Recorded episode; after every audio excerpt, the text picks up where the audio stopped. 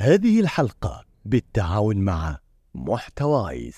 أهلا وسهلا ومرحبا بكم يا أصدقاء. هنا بودكاست كالشمس مع ريم الجريد. هذا البودكاست يساعدنا أن نتصف بصفات الشمس لنكون كالشمس في عطائها وقوتها لنستمر بالشروق يوما بعد يوم كالشمس. تساؤل هذه الحلقة يقول كيف يمكن للأوضاع الحالية اللي تحدث في فلسطين أن تغيرنا؟ تساؤل مر علي هذه الفترة كثير وحبيت أني أتكلم عنه في هذه الحلقة.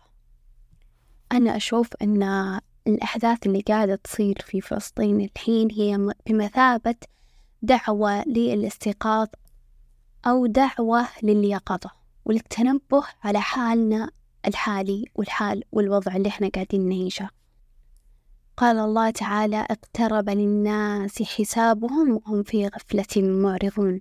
وكان تفسير هذه الآية هذا تنبيه من الله عز وجل على اقتراب الساعة ودنوها وأن الناس في غفلة عنها أي لا يعملون لها ولا يستعدون من أجلها. إحنا قاعدين نعيش عصر من الالتهاب الملذات القضاء قضاء وقتنا بالتوافه الابتعاد كل البعد عن التفكير بالآخرة والتفكير بالأعمال الصالحة صار كل تركيزنا على أنه كيف نبني حياة في الدنيا أفضل كيف نحقق نجاحات في الدنيا وأبعد ما يكون تفكيرنا عن الآخرة وعن التفكير للاستعداد لهذا اليوم طب ليش؟ ليش أنا قاعدة أقول إن هذه دعوة للاستيقاظ؟ لأن فعلا بدأ لما قاعدين نشوف أطفال غزة وأهل غزة قاعدين يموتون بين في لحظة وإحنا ما ما مستعدين للموت ولا مستعدين لليوم الآخر. بدينا نستوعب أن جمع الأشياء جمع الاهتمام بأشياء تافهة هذا ما راح يفيدك لما تقع الواقعة أو تقع في مصيبة معينة أو تقع في مشكلة. وإحنا حرفيا مسلمين إحنا ولكن كيف إحنا قاعدين نمارس حياتنا؟ كيف نقضي يومنا؟ إحنا قاعدين نقلد الغير المسلمين. فبالتالي أصبحنا يعني اسما نحن مسلمين اسما إن نحن نصلي صلاة نركعها ركع واسما إن نحن نسوي الأشياء اللي مفروضة علينا ولكن طريقة ممارستنا للحياة هي هي نفس طريقة الغير مسلمين وطريقة الكفار واليهود والنصارى بالتالي زادت عندنا حالات الاكتئاب والقلق وبدينا ناخذ شيء من أمراضهم ليش؟ لأن إحنا ما طبقنا الطريقة اللي الله سبحانه وتعالى قال لنا طبقوها. كلنا نشوف أن القرآن أو مو كلنا أغلبنا نرى أن القرآن مجرد قرآن نقرأه. في مثلا نقرأه كورد يومي أو نحفظه ونسمعه لكن ما نعرف أن القرآن منهج حياة. القرآن يجب أن يمارس. لازم إحنا نطبق هذا القرآن. لما يجي شخص يقول لك والله أنت قاعد تمر بظرف نفسي سيء لأنك بعيد عن الله. إحنا ما نقصد أنك ما تقرأ قرآن وما نقصد أنك ما تصلي لكنك أنت بعيد عن تطبيق منهج الله في حياتك وبعيد على أنك تعيش شرع الله حق آه، معيشة. وأنا شخصيا مريت بتجربة نفسية في حياتي وتكلمت عنها كثير. وكنت كل ما شخص يجي يقول لي ريما أنت مثلا بعيدة عن الله كنت أزعل أنا أقول لهم أنا أصلي أنا أدعي أنا أبكي في سجادتي أنا أقرأ قرآن أنا أسمع قرآن. لكن الحقيقة أني أنا ما كنت أطبق منهج الله في حياتي. كنت أقول إني أنا مسلمة أمارس العبادات اللي واجبة علي لكن في أسلوب حياتي مو قاعدة أمارس الإسلام الحقيقي اللي بيخليني أطمئن وأرتاح. طيب إيش دخل؟ مثلا الشخص يقول إيش دخل هذا الكلام؟ أو إيش علاقة هذا الكلام بغزة حاليا؟ خلونا بس نقاطع والمقاطعة شيء مرة كويس ترى. أنا مو قاعدة أقول هذا الشيء عشان أقلل من قيمة المقاطعة بالعكس المقاطعة هي أضعف الإيمان وأقل شيء ممكن أنت تقدمه لإخوانك في غزة. لكن أنا أتكلم عن أنه إحنا المفروض نتنبه لديننا نتنبه للعادات اللي إحنا قاعد نسويها نتنبه للتصرفات للأشياء اللي من غير وعي صرنا نمارسها صارت تبعدنا عن الله سبحانه وتعالى أكثر وصارت تبعدنا عن ديننا أكثر وصارت تقربنا من إن إحنا تكون نسخة من اليهود والنصارى وتبعدنا عن إحنا نكون مسلمين بحق. أخواننا في غزة الآن بإذن الله شهداء عند الله سبحانه وتعالى لكن إحنا المفروض نشفق على أنفسنا نشفق على حالنا حاليا نشفق هل إحنا مستعدين لهذا اليوم مستعدين إن إحنا نقف مثل ما وقفوا؟ لو صارت عندنا المصيبة اللي عندهم هل إحنا بنقف مثل ما وقفوا ولا لا؟ هل إحنا ما راح نهتز لما تقع الواقعة؟ هل بنشك بوجود الله تعالى الله عن هذا الشيء؟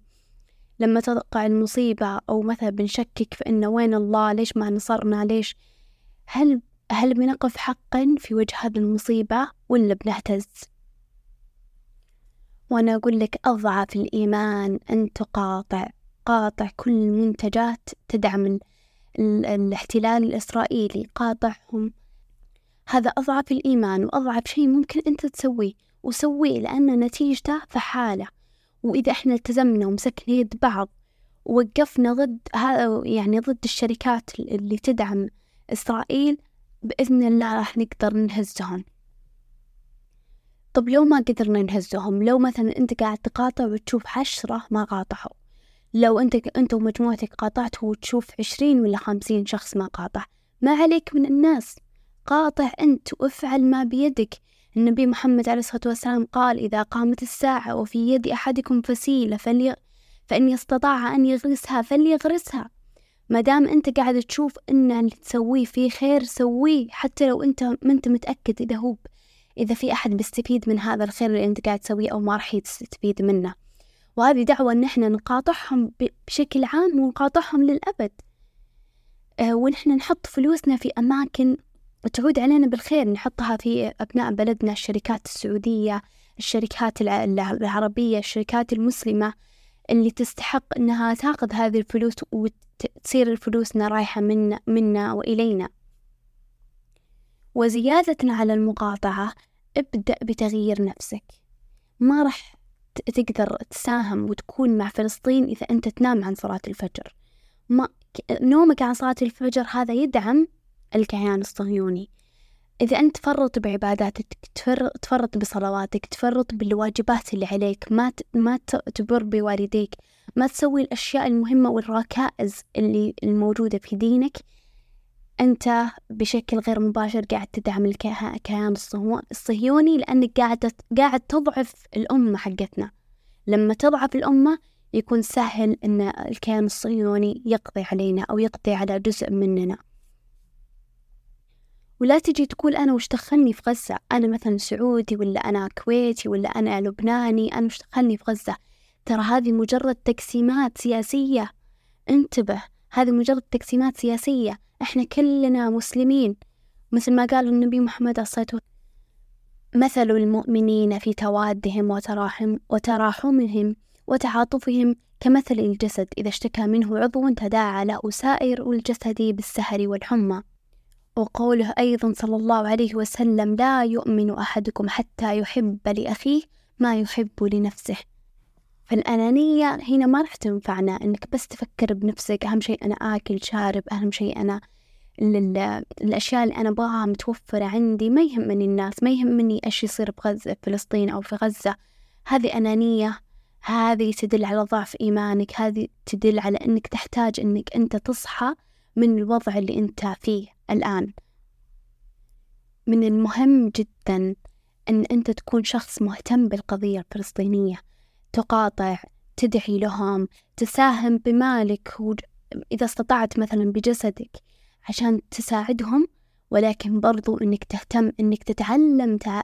يعني دينك بالشكل الصحيح وتمارسه بشكل صحيح لأن هذا سيعود الخير هذا الشيء اللي أنت قاعد تسويه بشكل أو بآخر سيعود على فلسطين وعلى الأمة الإسلامية ككل. وعي أطفالك أبنائك كل شخص حولك عشان يعرف لماذا نحن نهتم بفلسطين وما يحدث فيها وعشان يعرفون إن مهما انشغلنا بالدنيا فإن المسجد الأقصى هو قضيتنا الأولى بعد المساهمة في توعية المسلمين وتعليمهم أصول دينهم. كن داعية بنفسك أنت أمر بالمعروف انهى عن المنكر اشتغل بنفسك أنت تكون أفضل نسخة من نفسك كمسلم. التفريطات اللي أنت قاعد تمارسها حاول قد ما تقدر أنك تجاهد نفسك أنك تبتعد عن المحرمات تبتعد عن التقصير في العبادات. جاهد نفسك يوم بعد يوم إلى أن الله يهديك وتصل للمرحلة الكويسة أو قد لا يهديك ولكن تموت وأنت, وأنت تجاهد في نفسك. وذكر نفسك أن فلسطين ما هي مجرد دولة إسلامية أو أنها تضم بعض العرب والمسلمين. مكانة المسجد الأقصى عندنا كمسلمين مكانة جدا عالية. فنبينا إبراهيم عليه السلام هاجر إلى فلسطين ولوط عليه السلام نجاه الله من العذاب الذي نزل على قومه إلى الأرض المباركة وهي أرض فلسطين. وداود عليه السلام عاش بفلسطين وبنى محرابه فيه. وفيها كذلك محراب زكريا عليه السلام كما أن موسى عليه السلام طلب من قومه أن يدخلوا الأرض المقدسة وسماها المقدسة أي المطهرة التي طهرت من الشرك وجعلت منسكا للأنبياء. وأنها هي أرض المحشر والمنشر وأن يأجوج ومأجوج سيقتلون على أرضها. في آخر الزمان وقصص كثيرة حصلت في فلسطين منها قصة طالوت وجالوت. عرفوا أولادكم من غير أغاني حماسية ولا شعارات ولا لافتات أن المسجد الأقصى له قدسية للمسلمين في مشارق الأرض ومغاربها وليس فقط الفلسطينيين. عرفوهم أن الأقصى قبلة المسلمين الأولى والله أمر النبي محمد عليه الصلاة والسلام بتحويل القبلة إلى المسجد الحرام. عرفوهم أن رحلة الإسراء والمعراج كانت من الأقصى للسماء وفيه صلى النبي إماما بالأنبياء ومنه عرج إلى السماء وفي السماء العليا فرضت عليه الصلاة. إلى نهاية البوست اللي حاب يتعرف أكثر عن قيمة الأقصى في الإسلام راح أسوي لكم نسخ للبوست وأحط لكم الرابط في صندوق الوصف بإذن الله. طيب كيف أبدأ؟ أغير نفسي كيف أبدأ آه، أغير في عباداتي؟ كيف أترك المعاصي اللي أنا أحبها وأنا أستلذ فيها؟ وأنا بنصحك بنصيحة تقول إن لم تستطع ترك المعاصي زاحمها بالطاعات. إذا ما قدرتي تغيرين عبايتك المزخرفة وعبايتك الملونة حاولي قد ما تقدرين إنه أنتي مثلا توجدين ورد يومي لك. آه، تروحين الحلقات اللي يفسرون فيها القرآن تتعرفين فيها على القرآن تختلطين بالصالحين. إذا ما قدرتي تتركين الأغاني اسمعي قرآن كثير واسمعي واقرأي القرآن بشكل أكبر. سلطي الطاعات بشكل أكبر ودخليها في حياتك. لا تقولين والله أنا شخص عاصي أنا ما أقدر مثلا إني أروح في أماكن فيها ذكر أو أماكن فيها طاعات وإن هذا صعب علي. لا بالعكس لا تخلين الشيطان يخليك تيأسين من نفسك أو إنه يخليك تيأس من نفسك أيا كان. طبعا أنا خاطب بنت أو ذكر يعني. أنت لا تيأس من نفسك. ولا تيأس إن أن الله سبحانه وتعالى أنه قادر على أنه يهديك لكن أنت أبذل السبب أبحث عن أماكن فيها خير وسجل فيها أبحث عن أماكن فيها. أبحث عن صحبة صالحة. حاول ما تقدر تقلل من الصحبة السيئة أو الصحبة الغير صالحة. ابحث عن الخير اجري له امشي له. عشان الله سبحانه وتعالى يبدأ يفتح لك أبواب الخير لعل الله أن يفتح على قلبك. وإنه يوم من الأيام تترك المعاصي اللي أنت قاعد تسويها. ولو مت على هذا الحال لو مت وأنت شخص يمارس المعاصي وعنده بعض الطاعات لعل الله يغفر لك هذه المعاصي بسبب الطاعات والخير اللي أنت قاعد تسويه. ولا تنسون الصدقة. أذكركم بالصدقة. الصدقة الصدقة سواء على إذا أنت مريض تصدق على مرضى. إذا أنت والله تبي تحفظ قرآن أكثر ودك تدخل حلقات تحفيظ لكن في شيء في داخلك ما أنت قادر تسوي هذا الشيء روح تصدق على دور تحفيظ على ناس تعلم الأطفال أو الكبار القرآن. تصدق إذا أنت مثلا عندك مشكلة اجتماعية تصدق في هذا المجال. الصدقة سبحان الله تصنع المعجزات. صدقني قديش حياتك فضل الله ثم صدقة تتغير. وزي ما قلنا اسعى للخير عشان ربي يفتح لك الأبواب الخير. وانت قاعد على حالك مو قاعد تحاول تتغير مو قاعد تبحث عن الخير الخير ما راح يجي يبحث عنك. ابحث عن الخير ادعي لنفسك دائما بالصلاح ادعي على ادعي لقلبك دائما بالثبات. اللهم يا مقلب القلوب ثبت قلوبنا على دينك. ادعي أن الله يصلح قلبك. ادعي الله أن, أن يعني يصلح بالفساد اللي في قلبك. وربي سبحانه وتعالى كل ما أنت تسعى للخير كل ما ربي يفتح لك أبواب الخير. لكن أنت أبدأ بالسعي ولا ولا تيأس من نفسك وتقول أنا مثلا شخص عاصي مستحيل إني أترك هذه المعاصي أو مستحيل إني أتغير. لا تيأس من نفسك ولا تيأس من الله سبحانه وتعالى قادر على تغيير القلوب وعلى تغيير الأشخاص. وختاما تذكر أن المؤمن القوي خير وأحب إلى الله من المؤمن الضعيف. حديث صحيح. معرفتك عن القضية الفلسطينية وتثقيف نفسك بها وتثقيف من حولك عنها هذا يجعلك مؤمن قوي لأن المعرفة قوة. فدائما ثقف نفسك عن القضية تعلم عنها اقرأ عن التاريخ اقرأ عن التاريخ الإسلامي عن قيمة غزة وثقف نفسك بالمعرفة الدينية بشكل عام آه ككل يعني حتى تكون أقوى بالمعرفة وبالعلم.